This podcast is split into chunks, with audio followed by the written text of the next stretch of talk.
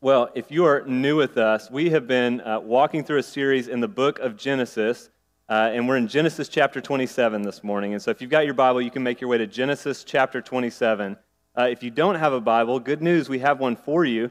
Uh, over there on that table, if you didn't grab one on your way in, you can go grab that and you can keep that. That's our gift to you as a church. We uh, really want you to be able to have a copy of God's Word for yourself and be able to engage with Him uh, in and through his word. But Genesis chapter 27 is where we're going to be. We've been looking at the life of Jacob, and this morning we come to a really famous story in the life of Jacob when Jacob uh, deceives his father Isaac and steals the blessing from Esau. And so, as we uh, walk through this story together, we're going to see that this idea, this reality of blessing, it's, it's really not just something that was important for them.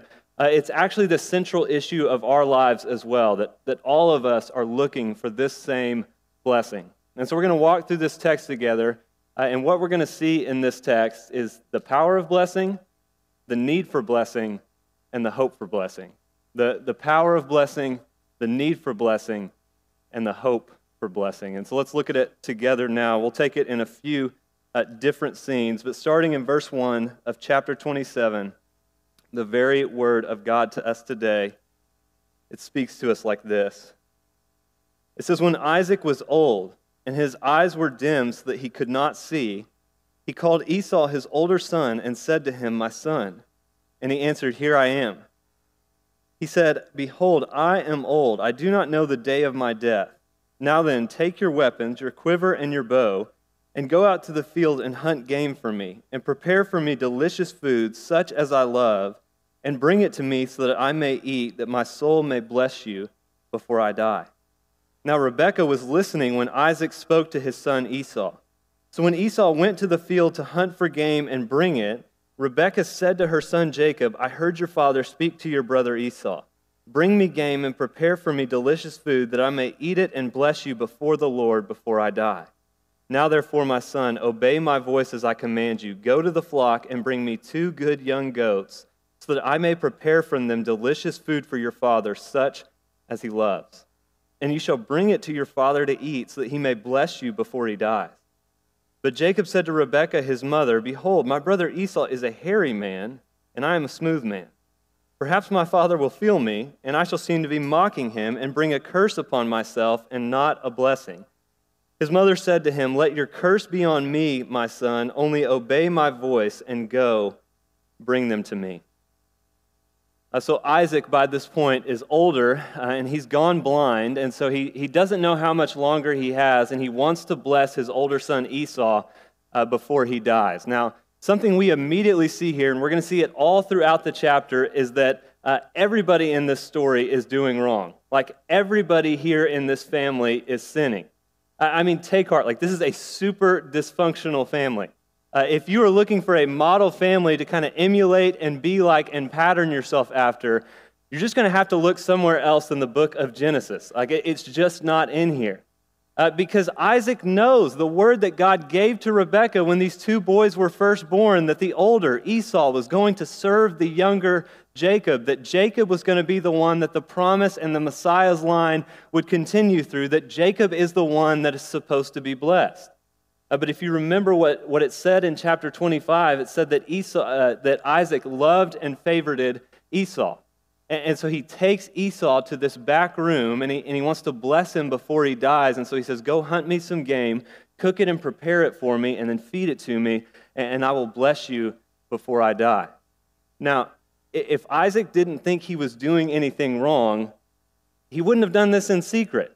Right, this would have been a big ceremony, big affair, kind of a thing that had this momentous significance and symbolism. It was a massive event in the life of a family uh, because this is when the father is kind of passing on the, the blessing and the leadership of the family from a father to a son. It, it would not have been done in secret, it would have involved the whole family.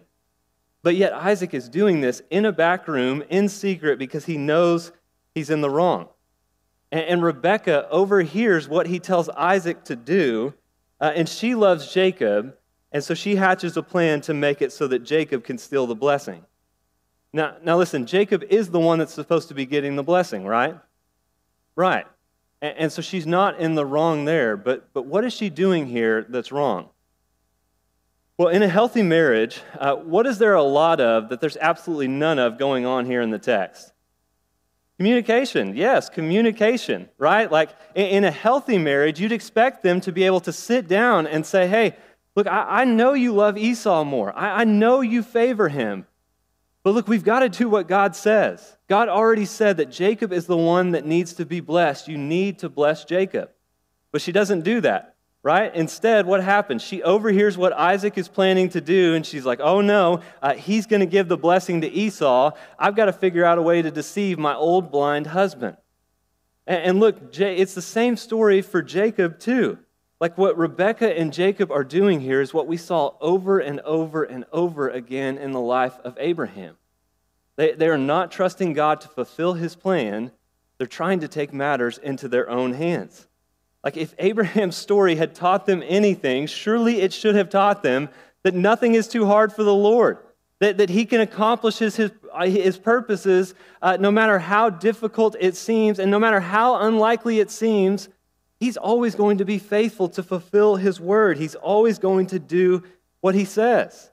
And, and so both Rebekah and Jacob should know God has made this promise about Jacob. It is going to come to pass. He doesn't need any help from us to accomplish it. But instead, they say, no, we've, we've got to trick our old blind man and make sure that Jacob gets the blessing. And so Rebecca hatches this plan as to how they're going to get this blessing for Jacob. Uh, and at first, Jacob's got some doubts about her plan. Uh, because if you remember, uh, chapter 25 said that Esau was a hairy man and an outdoorsman that loved to hunt, uh, loved to be outside, and uh, that's not Jacob it, it said that Jacob is a quiet man dwelling in the tents.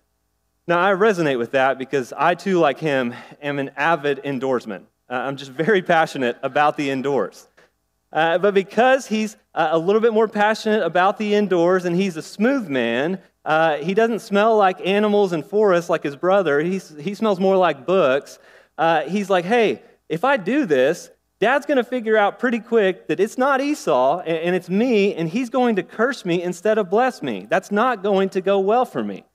Uh, but Rebecca's already thought through that as well. And so look in verse 14 at what she tells him to do, what she's going to make him wear. It says, So he went and took them and brought them to his mother, and his mother prepared delicious food such as his father loved. Then Rebekah took the best garments of Esau, her older son, which were with her in the house, and put them on Jacob, her younger son. And the skins of the young goats she put on his hands and on the smooth part of his neck. And she put the delicious food and the bread which she had prepared into the hand of her son Jacob. So he went in to his father and said, My father. And he said, Here I am. Who are you, my son? Jacob said to his father, I'm Esau, your firstborn. I have done as you told me. Now sit up and eat of my game, that your soul may bless me. But Isaac said to his son, How is it that you found it so quickly, my son? He answered, Because the Lord your God granted me success. Then Isaac said to Jacob, Please come near that I may feel you, my son, to know whether you are really my son Esau or not. So Jacob went near to Isaac his father, who felt him and said, The voice is Jacob's voice, but the hands are the hands of Esau. And he did not recognize him because his hands were hairy like his brother Esau's hands. So he blessed him. He said, Are you really my son Esau? He answered, I am. Then he said, Bring it near to me, that I may eat of my son's game and bless you. So he brought it near to him, and he ate, and he brought him wine, and he drank. Then his father Isaac said to him, Come near and kiss me, my son. So he came near and kissed him. And Isaac smelled the smell of his garments and blessed him and said, See, the smell of my son is as the smell of a field that the Lord has blessed. May God give you of the dew of heaven and of the fatness of the earth and plenty of grain and wine. Let people serve you and nations bow down to you. Be Lord over your brothers, and may your mother's sons bow down to you. Cursed be everyone who curses you, and blessed be everyone who blesses you. And so Jacob goes into his father's room covered uh, in Esau's clothes, covered in animal skins. Which, like, how hairy did Esau have to be uh, for Jacob to go in and for Isaac to be like, yeah, it, it sounds like Jacob's voice, but it's definitely Esau's hands. I mean, like, that dude had to have been like a Wookiee, like walking around like Chewbacca. I mean, he probably got mistaken for Bigfoot when he's out hunting, right? Like, just an incredibly uh, hairy man. He is very fuzzy. Uh, but Jacob comes in and brings him this food, and first he lies when his dad asks him who he is, uh, and then he blasphemes when his dad asks him how he got it so quickly. Uh, I know I said I'm an avid indoorsman, but I do know uh, that hunting, cleaning, preparing, and, and cooking game, it's not a quick process. That's not something that you can do quickly. But when he's asked about it, Jacob blasphemes. He says, It's because the Lord was with me, giving me success. That's how I got it so quickly. Uh, but Isaac still isn't convinced, so he wants to feel him to know if this really is Esau. And so he feels him. He still has his doubts uh, because Jacob just probably can't seem to get the voice deep enough. Uh, he's still thinking it sounds like Jacob's voice. And so finally his, he says, Why don't you come near and kiss me so that when he comes in to kiss him, uh, he can smell him and see if it really does smell like Esau, which is a pretty smart move on Isaac's part, right? But when Jacob leans in to kiss him, he smells the smell of, uh, of Esau's clothes on Jacob, and so then he blesses him. He's convinced it's him, and he blesses him with this blessing, a blessing that repeats a lot of the same language uh, of the blessing that we've seen that was given to Abraham, clearly showing that this blessing is going from Abraham to Isaac to Jacob, that Jacob is going to be the one that's blessed. Now, I, I think at this point we've got to kind of pull back and, and ask the question that I think all of us are asking, uh, which is like, why is this blessing so important? Right? Like, why, why could Isaac not just, when he realized what had happened, just take it back from Jacob and give it to Esau like he wanted to? I mean, does he think this is kind of like a magical incantation that has no take back backsies? Like, no, he doesn't think that. And I think we've got to take our idea and our understanding of blessing out of this if we're going to understand uh, what's going on here. Uh, Tim Keller's really helped me understand the kind of the significance of this and why this text plays out the way that it does. And uh, he quotes a Hebrew scholar who talks about how uh, the blessings that are that he makes the point that the blessings here in Genesis are not like our idea of blessing, which is really uh, our idea of blessing is just kind of wishing someone well and saying nice things about them, right? But, but that's not what's going on here. The idea of blessing here is so much deeper than that.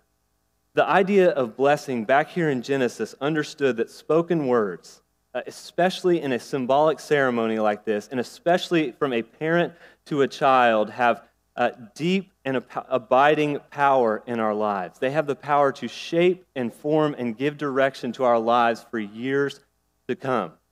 That, that symbolic actions and symbolic words and ceremonies like this, like they have abiding, won't leave you power in our lives. And look, I think we all get this, even if we don't refer to this today as blessing and cursing.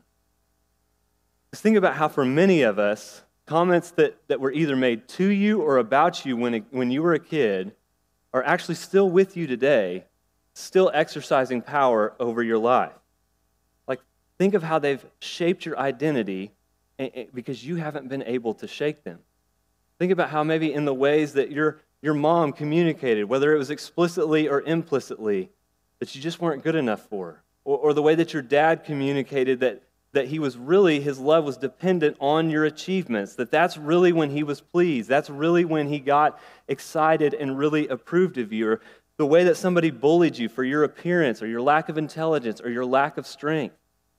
Like some of us have these small, kind of throwaway comments that somebody made to us or about us that have just lodged in our memory uh, that we haven't been able to shake and that have driven us for years to prove them wrong, to prove them, hey, that isn't true about us. You don't know what you're talking about. That's not really who I am.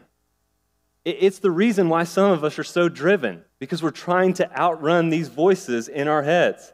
It's because words have this much power in our lives It's because sticks and stones might break your bones, but like words have the power to get into your soul and absolutely crush you.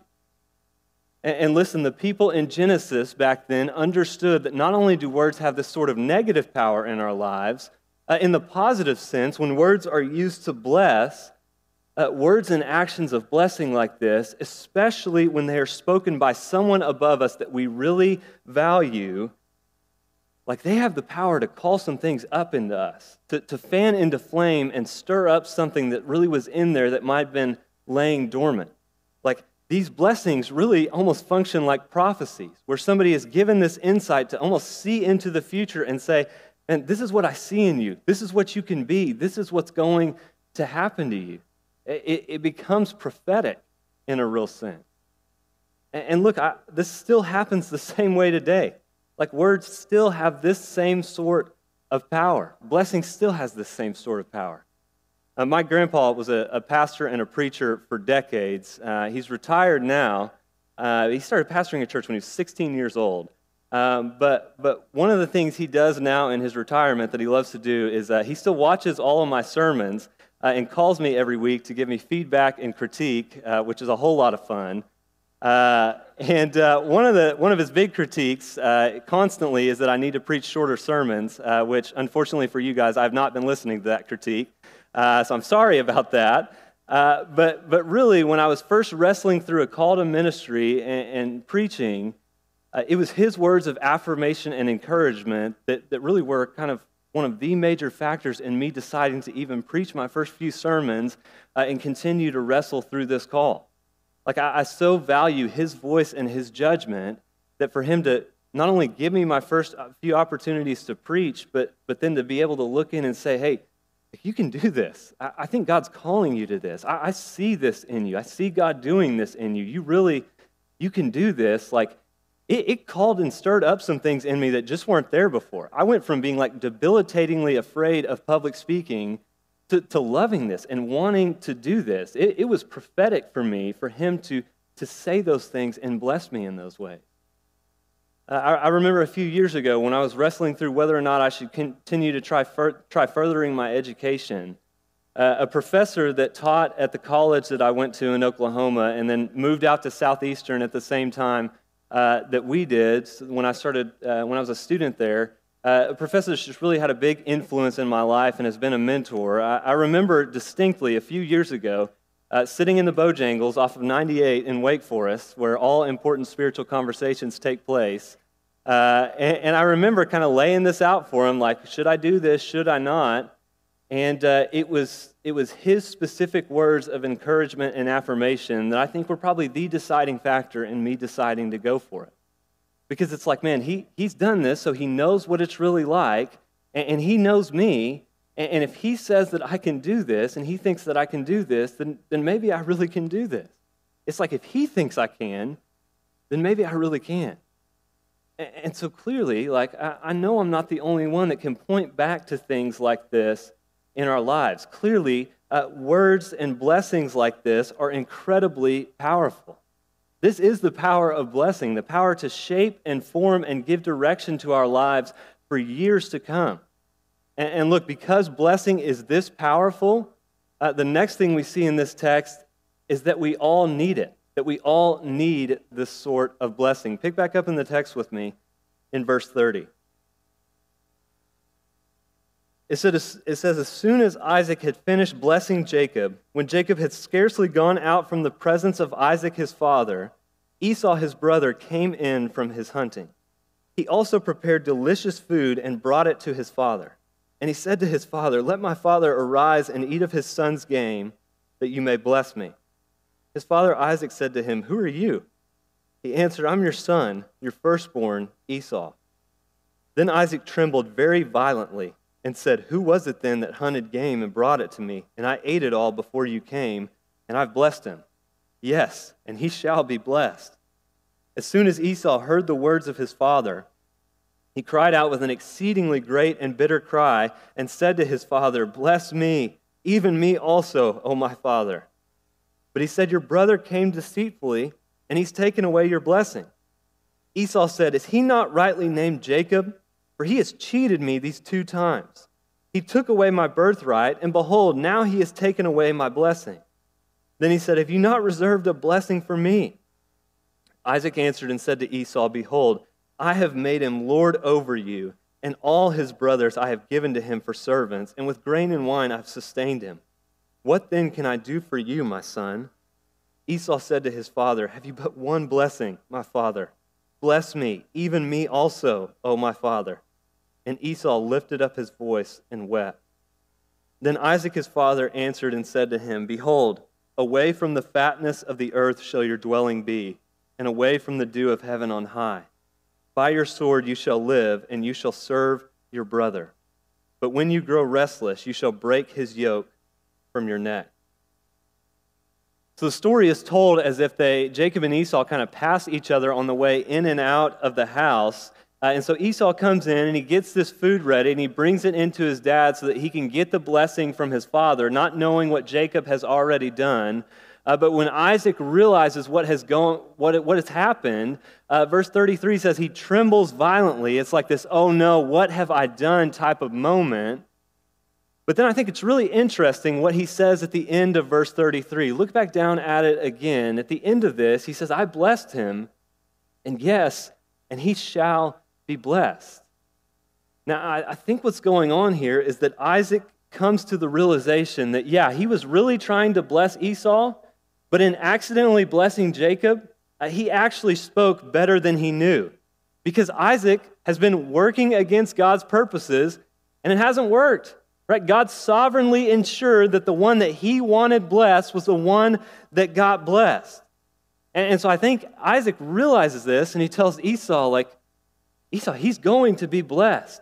Like, God is doing this. We need to stop trying to work against it. Uh, and so he says this, and Esau begins to weep and, and get angry about this when he says there's basically no blessing left for him to give. And I know our first impulse is to feel bad for Esau, like Jacob stole his blessing. That's kind of shady. And look, it is kind of shady, but we really shouldn't feel bad for Esau. Because if you remember in chapter 25, Esau has already freely chosen to give away his birthright, really similar to this blessing, uh, for just a bowl of soup. Like Jacob didn't cheat him out of that, he chose to do that.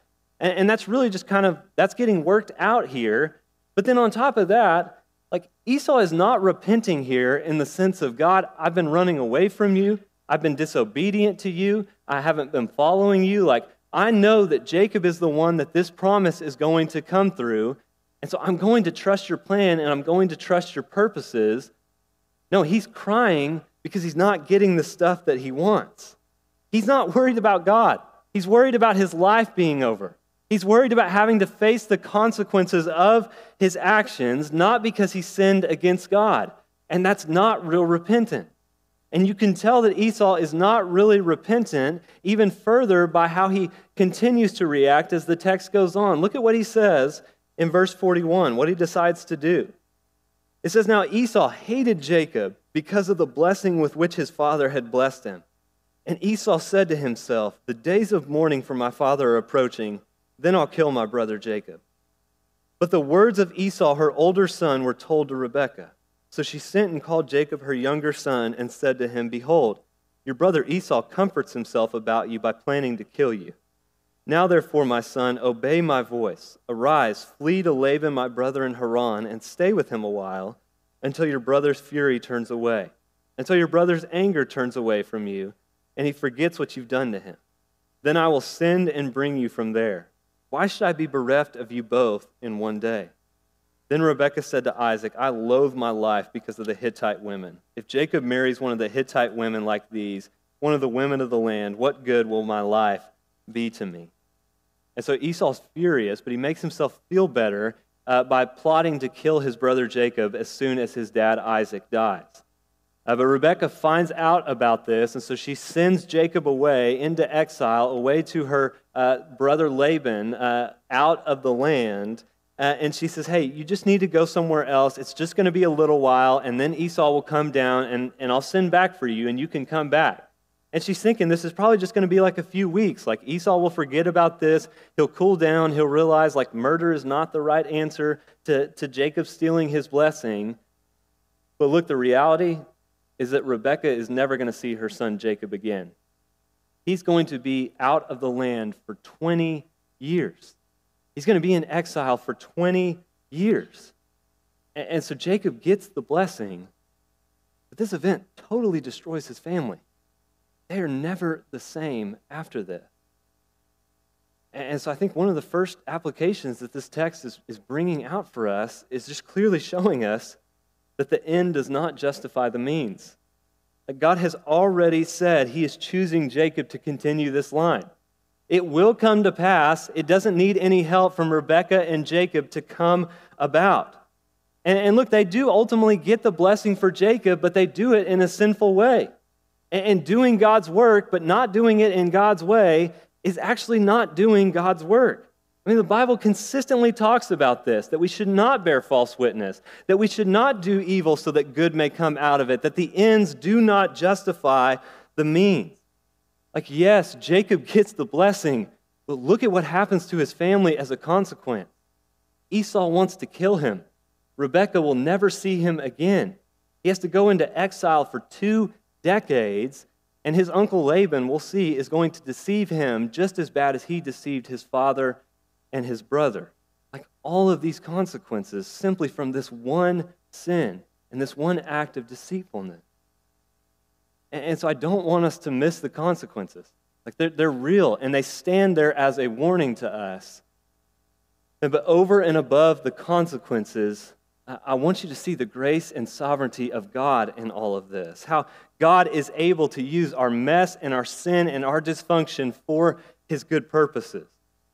So we're going to be saying this a lot as we go through these chapters in the life of Jacob, but it's like you thought your family was dysfunctional.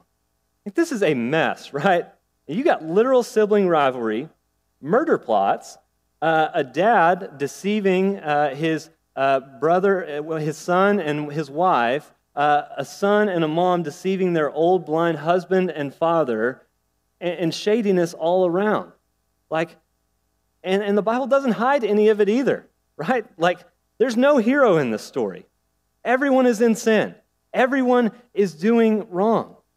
And so, why is the Bible so focused on showing us the warts of God's chosen people and family? Because out of everybody on earth, these are the people. Like, this is the family that God is saying, yeah, they're mine. That's who salvation is coming through.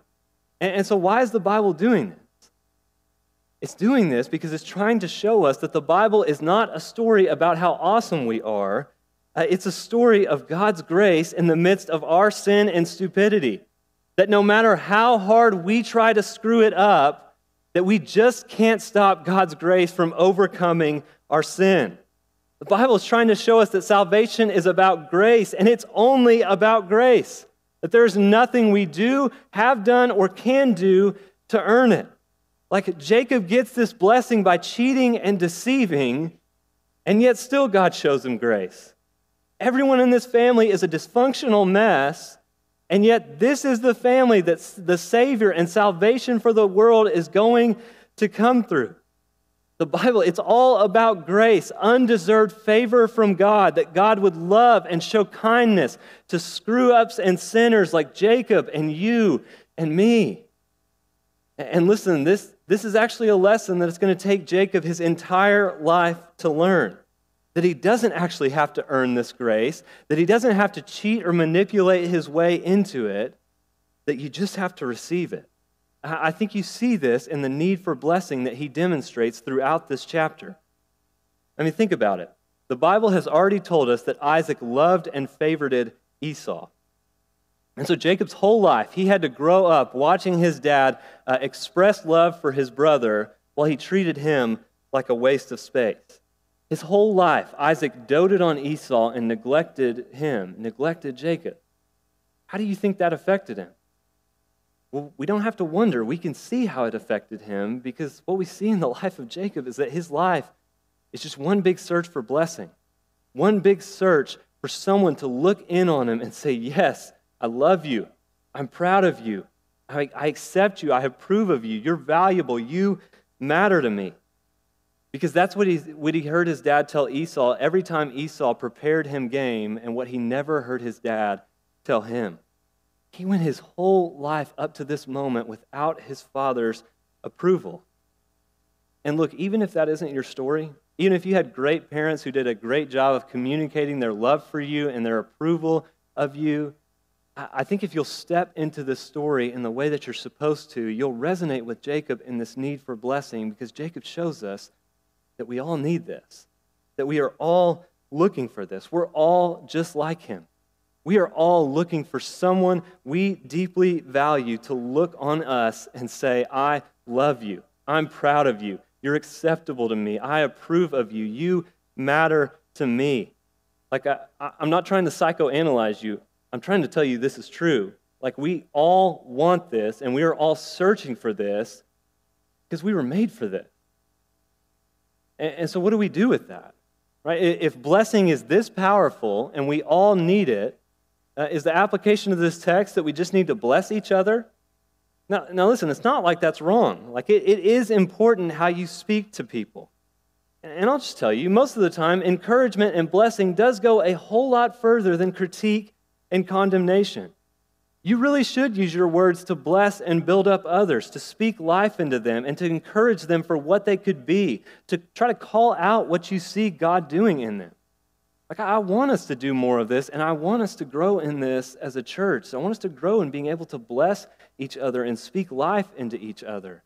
That's a great way to apply this passage. It's just not enough. Because listen, the scars of people who have used words to hurt us in the past are already there. And even on top of that, even positive blessings of other people don't actually have the ultimate power to satisfy us because they don't have that power because we were made to know the blessing of and to have the approval of the one who matters most. And look, the problem for us is that we know that in, in, in a very real sense, we actually don't have this, that we have lost this blessing. This sort of blessing is incredibly powerful, and we all need it. And so, what all of us do is we act just like Jacob. We scheme, we deceive, we disguise ourselves, we hide, we play down our faults, we dress ourselves up, we put on these clothes and act like we're something that we're not to try to get this blessing because we feel like if we can just have someone look in on us and say, You're pretty, you're valuable, you're smart, you're capable, you're enough, you're important, you are a faithful Christian. You're valuable. We'll be satisfied and secure. If we can get somebody to do that, like it will be enough to justify us. We'll feel like we have meaning and purpose. But look, it just doesn't work because us scheming and hiding and covering up and putting on clothes to try to earn a blessing is always going to make us insecure. We're always going to have imposter syndrome, always going to have this feeling deep down of, man, I don't actually belong here. If they really knew me, they wouldn't feel this way about me. And it's just a matter of time until they realize that I can't hack it and I don't belong here. It's just a matter of time before this blessing gets pulled away from me. You see, so much of our struggle with blessing comes from not feeling secure, from feeling like we do have to hide, we do have to cover up, we do have to dress ourselves up because we don't actually measure up. But here's the good news that this passage points us to that can put an end to all of that scheming and hiding, why we can actually have the hope of blessing just like Jacob. You see, because just like Jacob, we are sinners who do not deserve the blessing of God. And just like Jacob, we have tried to get the blessing of God in sinful ways. And just like Jacob, we deserve to be judged by God for that sin. But just like Jacob, instead of being judged for our sin, we are given grace and blessing. You know why? Because just like Jacob, when we come to the Father, we don't come on our own. We come clothed in the garments of our older brother. Not Esau. We come clothed in the righteousness of our older brother, Jesus. You see, the New Testament says that when we put our faith in Jesus, we are united to him. We become one with him. And the way it describes that union is by saying that we have put off the old man, Adam, and we have put on the new man, Jesus. We have been given his righteousness like clothes to cover us. And what that means is that now, when we stand before God the Father, we don't stand on our own. We stand clothed in the righteous robes of our older brother, Jesus a righteousness that we didn't have to earn by scheming or cheating or manipulating our way into it. It's just something that He freely gave to us. And so when God the Father looks at you now, He does not see you in your sin. He sees the righteousness of His Son Jesus. And even though you are a sinner, you are acceptable to God because of Him and in Him. Listen, this is the great exchange of the gospel that Jesus came to earth and put on our clothes so that we could be given his. You see, the Bible says that God made him who knew no sin to be sin for us so that in him we might become the righteousness of God. Jesus takes our sin upon himself and pays for it, and in return, we get his righteousness as a gift. He's the true Rebecca. He's the one who said on the cross, Let your curse fall on me. And it did, so that his blessing could fall on us, so that all that is his could become ours. And look, because he has done this, in him we are welcomed by God, and we can know God the Father's love, approval, blessing, and favor. And look, this blessing, it's absolutely secure because Colossians says that our life is now hidden with Christ in God. That means that when you put your faith in Jesus, you are so united to Jesus that for God to stop loving you, he would have to stop loving his son. That's how hidden you are in him. This is the whole point of the gospel that God the Father has sent Jesus, his Son, to save us, and the Spirit of Jesus to come live in our hearts so that Jesus' relationship with the Father might be shared with us, so that we would be sons and daughters of God in and through the Son of God. And so look right at me. Like, if you are in Christ, you really do have the blessing and approval and delight and favor of God the Father. You really do. This blessing is yours. God the Father looks at you. He says, I love you. I approve of you. I accept you. I delight in you, and you're mine. This blessing is yours. And you don't have to earn it. You don't have to scheme for it. You don't have to manipulate for it. You don't have to trick him into it. You don't have to perform for it.